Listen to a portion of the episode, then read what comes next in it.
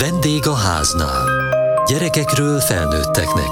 A Kossuth Rádió családi magazinja.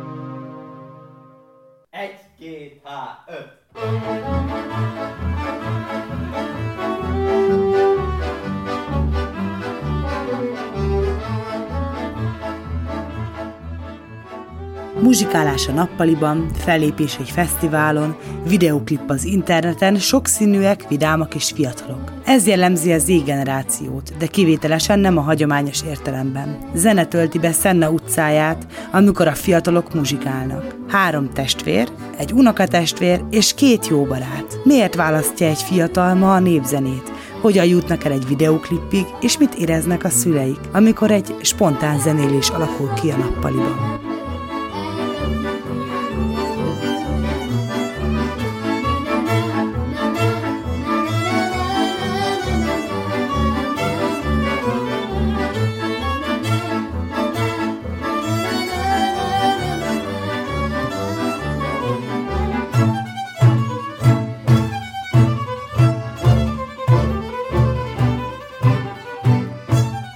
Szennára érkeztem egy családi háznak a nappaliában ülök a Z-generáció zenekar tagjaival. Meséljetek magatokról, mi az egy Z-generáció? Erről elsőre nem az jut eszünkbe, hogy ez egy népzenekar. A név, mint hogy Z-generáció, az több dolgot is takar. Igazából nagyon sokat válogattuk, hogy mi legyen a nevünk, mert alapvetően a Z az ugye több dolgot is takar, például, hogy Zente a primásunk, ő, neki a neve úgy Z betűvel kezdődik, és a népzenészeknél ez gyakran előfordul, hogy a primás nevé teszik a bandához, szóval úgy alakul ki a név, de ez jelenti a zenét is, meg hogy az Z-generáció tagjai vagyunk mindannyian. Hány évesek vagytok? 14 éves kortól 19-ig. A Z-generációs zente Z betűt, ha te vagy a primás, akkor te igazán tudsz mesélni nekem egy kicsit arról, hogy milyen utat jártatok be azóta, amióta megalapult a zenekaratok. Minket igazából édesapukám hozott össze így az egész csapatot, mert ugye mi egy iskolába jártunk, általános iskolába, és én hegedültem, a Bálint elkezdett akkor bőgőzni, az Ilona ugye tudott énekelni, az Anna is már játszott hangszeren, és akkor így összejöttünk igazából.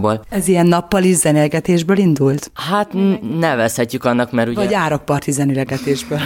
Hát mi ugye családilag is sokat zenéltünk együtt, úgyhogy igazából mi már hárman testvérek, így már össze voltunk kovácsolódva. Jó az, amikor testvérek együtt zenélnek? Hát bizonyos szempontból jó, mert azért mégiscsak van egy különleges kötelék közöttünk, És mindig jön a de? de azért vannak nézeteltéréseink, és ö, erősebben kommunikáljuk le néha. Úgyhogy most már kiegészült a csapat nem testvérekkel, így könnyebb az együttműködés, könnyebb a közös munka. Hát azért már a többiekre is úgy gondolunk, mintha egy család lennénk, úgyhogy attól függ, igen. Miket csináltok ti együtt zenekarként? Említettetek már néhány fellépést, meg klippet. Hát YouTube-on például több klipünket ugye meg lehet nézni, ezeket is például ugye stúdiófelvételeket is szoktunk csinálni, aztán koncertekre járunk, hát meg azért rendszeresen próbálunk. Megzenéltek táncázakban is? Hát azért táborokba is igen járunk, például a Méta táborba voltunk sokszor, Szerettek ezekbe a táborokba együtt elmenni, vagy ezekre a koncertekre? Azért az utazás is egy külön világ, egy külön érzés, egy újabb fajta tapasztalat. Hát mindenképpen egy ilyen tábor, vagy amikor hosszabb ideig együtt vagyunk, az azért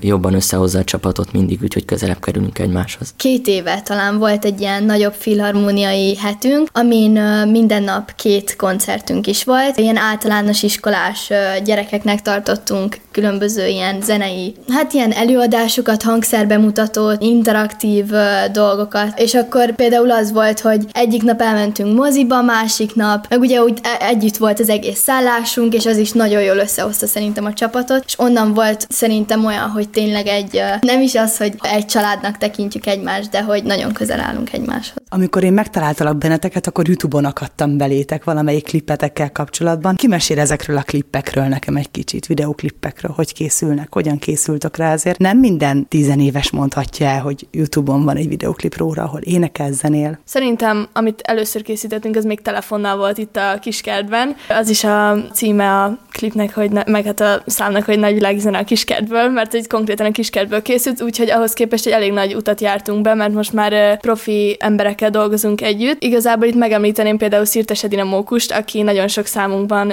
segített. A klipről még egy picit mesélj, hogyan készült. Ugye több klipünk is van. Mondjuk akkor a legutóbbiról. Nekem igazából a tangó a személyes kedvencem. Ami... Azért, mert a tangó harmonika benne van, és fontos szerepet játszik benne? Igen, egy kicsit lehet azért is, mert az egy kicsit más hangzás mindenképpen, de abban is megtalálható a népzene, mert mi alapvetően nem csak népzenét játszunk, hanem próbálunk színes és változatosá tenni a koncertünket, de ugye a népzene azért mégiscsak az alapja, meg a legtöbb hangszer az népzenei hangszer. Ez a klip nekem azért is a kedvencem, mert ez is ugye profi emberekkel készült, nagyon sokat gyakoroltunk rá, együtt felvettük stúdió minőségben, és utána elkészítettük a klippet, amiben az egyik barátnőnk a főszereplő. Három testvér, három nem testvér. Akkor fiúk pereteket kérdezlek a dobost és a nagy bőgőst, hogy nektek milyen volt, mikor meghívást kaptatok, vagy ez hogyan alakult ki? Egyszer csak becsöppentetek egy testvéri csapatba, akik eddig összeszoktak, zenélgettek. Milyen volt belekerülni ebbe a közösségbe? Hát ugye mi már együtt nevelkedtünk, egy óvodába jártunk, úgyhogy egy ilyen baráti kör részei voltunk mindannyian, csak a zenekarban még én nem voltam bent, mint tag, és nem tudom pontosan, mikor a zenekar megalakulása után egy-két évvel kim voltunk a Balatonon, nyaralóba, jött egy telefonhívás az Emitől, hogy van a zenekar, kéne bele ütőhangszeres, én ugye akkor már tanultam dobolni, és akkor így megkérdezték, hogy van-e kedvem, és akkor mondtam, hogy persze, miért is ne, és akkor én így csöppentem bele ebbe a zenekarba. Így emlékeztek rá, lányok, így volt? Én ilyen konkrétan, hogy az áron hol volt, így nem emlékszem nyilván, de tudom, hogy itt megbeszéltük itt, hogy milyen jó lenne, úgyhogy... Én meg azt, hogy a Bálint jött, az arra emlékszem, mert készültünk egy versenyre, így hárman tesók, és apukám, aki ugye hegedű tanár, ő pont ö, tanította a Bálintot, a bőgősünket hegedűre. Azt hiszem, azt mondta neki, hogy sokkal jobban illik hozzá a bőgő, szóval ö, elkezdett bőgözni, és akkor arra versenyre együtt tudtunk indulni, szóval az, az így pont jól jött ki. Szülői hatásra? Ráadásul nem is a saját szülőt hatására csatlakoztál a zenekarhoz? Nem, igazából mi többször próbáltunk ott lenni, már a, mert a Zentével, mint említettem, osztálytársak voltunk, és akkor így pontosan nem tudom, hogy hogyan, de hogy így belecsöppentem a zenekarba is. Egyszer csak belevonultam, igen. Honnan jön nektek a népzenének a szeretete? Azért az otthonotokon is látszik, hogy itt nem idegen egy népzenei környezet, meg mondtátok, hogy a szüleitek is népzenével foglalkoznak. Mondhatni azt, hogy szerintem én is, meg a zentélyek is ebbe egy teljes mértékben beleszülettünk. Nekem is a szüleim fiatal koruk óta így néptáncoltak, egy húzamosabb ideig. Nekem is innen jött a néptánc, meg népzene. Meg apa például hobbi szinten elkezdett zenélni, egy moldvai zenekarba dobolni, és akkor például a brácsához ez a ritmus, ez nagyon jól jött nekem, hogy onnan is tudtam valamennyit lesni. Zente neked? Ugye a mi apukánk népzenész, hegedűs, úgyhogy én tőle tanultam még kiskoromban legelőször hegedülni. Én is ugye nagyon régóta táncolok, hát most éppen nem. Ott is volt egy kis kihagyás, aztán megint táncoltam, de amióta az eszemet tudom, táncházakba jártunk, szóval tényleg az volt, hogy egész nap hallgattam, hogy apa gyakorol, nem is lehetett az, hogy én, én nem fogok népzenélni. Nekem például az maradt meg, hogy uh, anya pont elment nem tudom hova valamiért, és apa meg áthívta a palkóékat, pont az unokatesómékat, meg még pár testvérét, és akkor együtt valami össze-vissza, ilyen, lehettünk ilyen kettőtől hat éves korig, és össze-vissza játszottunk minden hangszeren. Én például van egy videó, ahol egy PET palackot legyezgetek egy tollal, és a, így dallamra, így ritmusra, és akkor valahogy az úgy, az úgy nekem egy hangszernek tűnt, és akkor közben éneklek valamit. Szóval nem volt az, hogy például rá voltunk kényszerítve, hogy például járjunk zenei iskolába, vagy nem tudom, különböző fellépésekre, meg versenyekre, hanem tényleg ez így magától jött, szerintem így belecsöppentünk. Követted a nagyok példáját is ebben? Igen, igen. Meg ugye én, mint legkisebb gyerek, elég sok mindenben utánzom a nagytesóimat, szóval nem is akartam kimaradni ebből a zenekarból sem, meg a zenéből sem. Neked egy kicsit másként alakult, mert azért az ütőhangszer az nem egy klasszikus népzenei hangszer. Hát igen, ugye én egy kicsit ilyen szempontból kakuktojás vagyok a zenekarban, mert talán én vagyok a legkevésbé népzenész, így a csapatból. Mégis bár... egy népzenei zenekarban játszol. Bár most egy éve már tanulok cimbalmozni, most az az nagy új szerelmem az a hangszer, úgyhogy az majd, ha fog olyan szinten menni, akkor bele tudjuk építeni a zenekarba, és akkor ez mégiscsak tényleg egy autentikus népi hangszer. Szüleittől kaptad a népzenének a szeretetét? Igen, teljes mértékben. Édesanyám ugye népzenész és népzenetanár, úgyhogy tőle jött így unblock a zene szeretete is, és a népzene szeretete is így tőle eredeztethető szerintem. Én ö, nem zenei családban születtem, igazából. Akkor te is ebből a szempontból kakuktojás vagy. Igen, úgymond kakutojás vagyok én is. A szüleim 20 pár évesen a kántor képződ végezték el, tehát hogy ilyen kötődés lehet a zenéhez, de nem népzene, úgyhogy igazából itt első osztályban, meg oviban találkoztam először a néptánccal óvodában, és a népzenével itt a Szennai iskolában találkoztam először. Sokat beszélünk a zenéről, és most egy picit fölállítanálak benneteket, hogy játszatok nekünk még egyet. Akkor a, a zentét kérdezem a zenekar Z betűjét, mit fogunk hallani? Egy kalotaszegi román összeállítást. Például én ezért is szeretem a különböző számainkat, mert például ebbe a számba románul éneklek, aztán van amiben spanyolul, például a tangóba, és uh, tényleg a tangó volt az első szerintem, ami uh, nem magyar nyelven énekeltem, ezért szerintem nagyon nagy ilyen áttörés is volt a zenekarban, meg én nagyon szeretem azt is, és ezt a románt is énekelni. Szabad rá táncra perdülni? Persze, nyugodtan.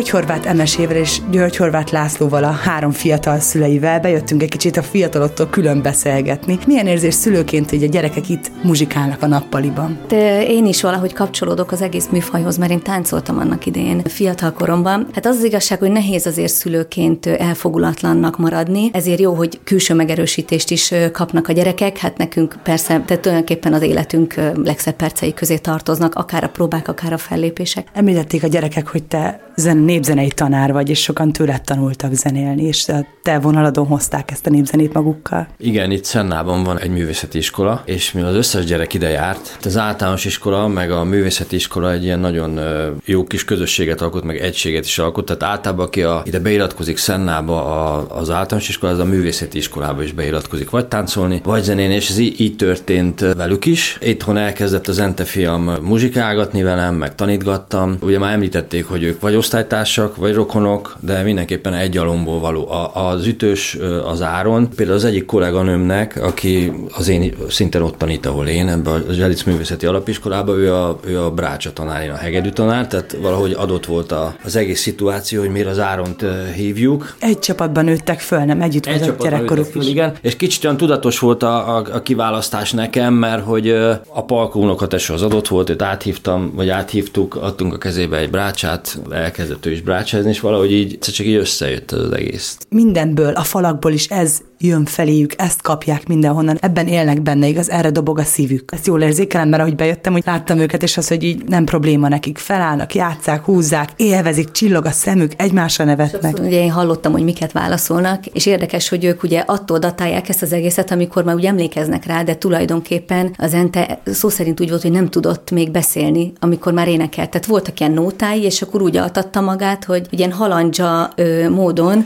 a babakocsiba tologattam, és neki volt mit tenni, hetente, két hetente egy dallam, amit így magában ilyen kis mantrázott, de hát szó szerint még állni nem áll, de már Kristán tisztán énekelte a különböző dalokat, akkor a, a férjem által tanult különböző táncegyüttesek repertoárjaiból, vagy az eredeti anyagokból származó dalokat azt vettük észre. Az esti mese után jött az esti éneklés, tehát az, az elengedhetetlen volt, tehát, és nekem is tulajdonképpen kényelmesebb volt, már rájöttem, hogy félálomba énekelni sokkal könnyebb, és például egy két éves korukban énekelték énekelték a, a himnuszt, mert Zente mondta, hogy az anya az, amikor úgy fel kell állni, az olyan gyönyörű, és azt énekeljem, és akkor rájöttünk, hogy a himnuszra gondol. Úgyhogy az volt az egyik kedvenc nótájuk a, a himnusz, tehát vannak ilyen aranyos történetek. Tehát tulajdonképpen, amikor megkérdezik őket egy-két dologról, sokszor annyira természetes nekik, hogy, hogy nem is tudják, hogy ez most, ez most miért kérdés. Mekkora kincs az, amit kaptak a neveltetésükből is. Hát reméljük, hogy így van, és reméljük, hogy ez az épülésükre szolgál, és hát a boldog hétköznapokra. Tehát amikor szokták kérdezni, és akkor miért neveljük, vagy miért, miért adtuk ezt, vagy miért fordítottuk őket ilyen ilyen irányba, hogy majd ezzel szeretnének foglalkozni, de szerintem ennek pont az a lényege, hogy a hétköznapokat, nyilván az ünnepnapokat is meg tudja egy-egy olyan muzsika örvendeztetni. Ez az egyik legfontosabb küldetése mondjuk így az egésznek.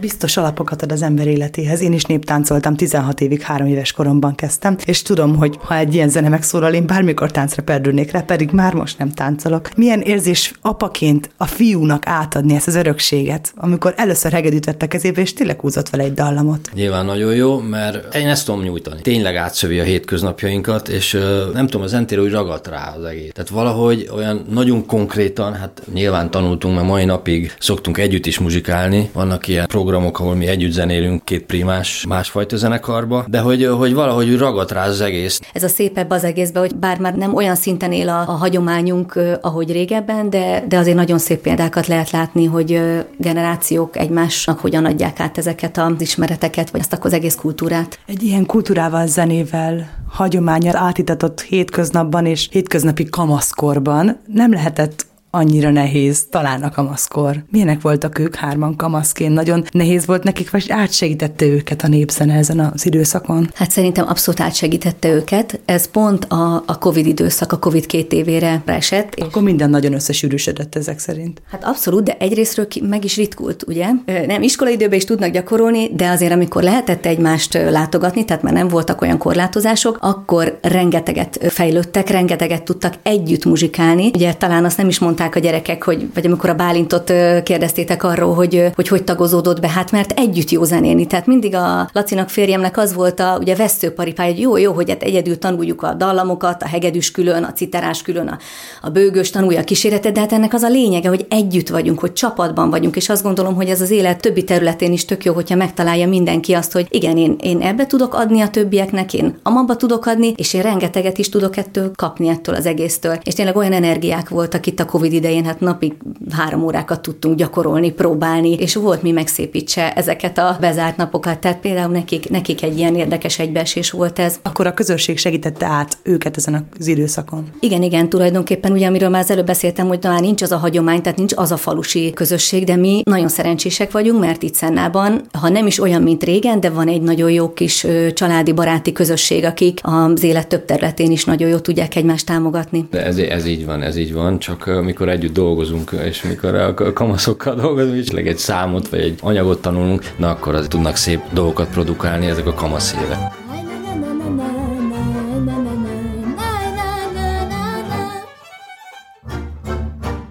Te voltál az énekes ebben a dalban. Milyen érzés volt most itt együtt zenélni? Mivel ez konkrétan egy ilyen próbaszituációszerű volt, én nagyon szeretem a próbákat, szerintem még jobbak is, mint néhány ilyen fellépés vagy koncert, mert tényleg ilyen meghitt teljesen a hangulat. Néha így nevetünk közben, néha teljesen elkezdünk másról beszélni, például két szám között is. Mindig az is nagyon jó, szóval én szeretem a próbákat is, és ezt a számot is. Ö, nagyon szeretem ezt a, ezt a szerepet, mert igazából tudok irányítani egy kicsit mindenkit. Ez egy szerep, vagy egy éles stílus? Stílus az irányítással. Hát a hegedülés magában egy éles stílus. Mit jelent neked ez a zenekar? Hegedűsként azért nem csak az énekes vezet, hanem a hegedűs is vezeti egy kicsit a zenekart. Hát igen, a, egy zenekarban azért mindenki nagyon fontos, de azért a hegedűs az egy ilyen irányt azért mutat a többieknek, igen. Jó széthúztad ezt a vonót szegényt most, viszont azt is észrevettem, hogy miközben húzod a hegedűt, gyakorlatilag folyamatosan járt a lábad, és mint a táncoltál volna. Szívesen beállnál a saját zenétekre táncolni egyet? Hát perc azért hegedülés közben nehéz lenne ö, táncolni, próbálni. Mondjuk ki tudja. Igen, azt is ki lehet próbálni, de hát mindenképpen az ritmus szeretem fölvenni azzal, amit játszok. Te szívesen beállnál, amikor húzzátok így a közös zenélést? Én, én, én nagyon szívesen, sokszor bennem van, és sokszor nem is bírok magam, és, és van, van is olyan koncert, amikor szoktam táncolni. Lerakod a hegedűt, aztán ki a Igen. színpadra. Pontosan így szokott történni, de egyébként a, a tánc meg a zene is a mindennapimnak a szerves részét képezi, úgyhogy állandóan pörög a fejembe valami ritmus, úgyhogy mondhatni, hogy sose bírok leállni, csak akkor, amikor alszom alszok. Egyszer egy táncos alkalommal azt mondtam egy népzenésznek, egy ráadásul pont egy brácsásnak, hogy élő zenére a legjobb táncolni, mire ő azt válaszolta nekem, hogy élő táncra a legjobb zenélni. Egyetértesz ezzel az állítással? Én ezzel teljes mértékben, ugyanis ilyenkor a táncos és a zenész között is, is létre szokott jönni egy ilyen kapcsolat, hogy mondjuk a zenész úgy húzza, ahogy a táncos lép éppen, vagy pont fordítva, úgyhogy ebből nagyon jó kis dolgok szoktak születni mindig. Te pedig a másik hölgy a társaságban egy nem is hétköznapi hangszerrel. Igen, én ugye harmonikázom, de alapvetően zongorával kezdtem, ami nagyon hasonlít a harmonikához. Nem fura ezen a hangszerre játszani, egyszer egy csomó hangszerrel játszol, mert fogod az akkordokat, és közben dallamot játszol a jobb kezeddel. Igen, igazából ezt úgy is szokták mondani, hogy ez a brácsa meg a bőgő egyben, mert hogy a bal kezem az, az a bőgőt nem helyettesíti, de hogy hasonlít hozzá. A jobb kezemmel meg lehet dallamozni, de azzal ugyanúgy kísérek is, szóval akkordokat is játszok meg, hogyha azt kívánja a dolog, akkor dallamozok. Ti itt hárman a biztos alapot adjátok, a brácsa és a bőgő és a dob is egy alapot ad ennek a zenének, hogy fölé tudjon jönni a dallam, meg a, a többi, a kíséret, az ének. Milyen érzés itt ezzel a hangszerrel alapot adni ezeknek a többi szóló hangszereknek, meg az éneknek? Nagyon jó. Én, én na- nagyon szeretem benne azt, hogy nagyon nagy szabadságot ad ez a zenében, mert kedvem szerint színesíthetem. Teljesen lehet benne improvizálni, anélkül, hogy, hogy azt mondjuk az zente észrevenni. A nagy bőgő. Hát te olyan nagy bőgős karakter is vagy. Mióta bőgőzöl? Körülbelül 7 éve nagy bőgőzöm, de én is a citerával kezdtem. Szereted ezt a nagy mackó hangszert? Igen, szeretem igazából, hogy a zenének megadja az alapot és a mély hangzását. Ez a dob egy kicsit különlegesebb ebben a népi zenész világban. Mesélsz erről? Hát igen, ugye alapjáraton a magyar népzenében, mint ütőhangszerek nem nagyon léteznek, főleg nem ilyen formában, mint például ez a darbuka vagy egy kahon. Alapvetően én nem is népzenész vagyok, hanem klasszikus ütőhangszereken tanulok. Könnyű beilleszteni egy dobot egy népzenei világban, népzenei környezetbe? Mm, hát annyiban könnyű, hogy ugye a magyar népzene ritmikája nem a legbonyolultabb. Ritmikailag nem nehéz beleilleszteni, inkább csak a hangzásvilág, a hangszín, meg hogy ne nyomja el a többi hangszert, és mégis egy kicsit olyan stílusos legyen benne az ütőhangszer, ne legyen olyan idegen, hanem így bele kell olvasztani valahogy az a nehéz.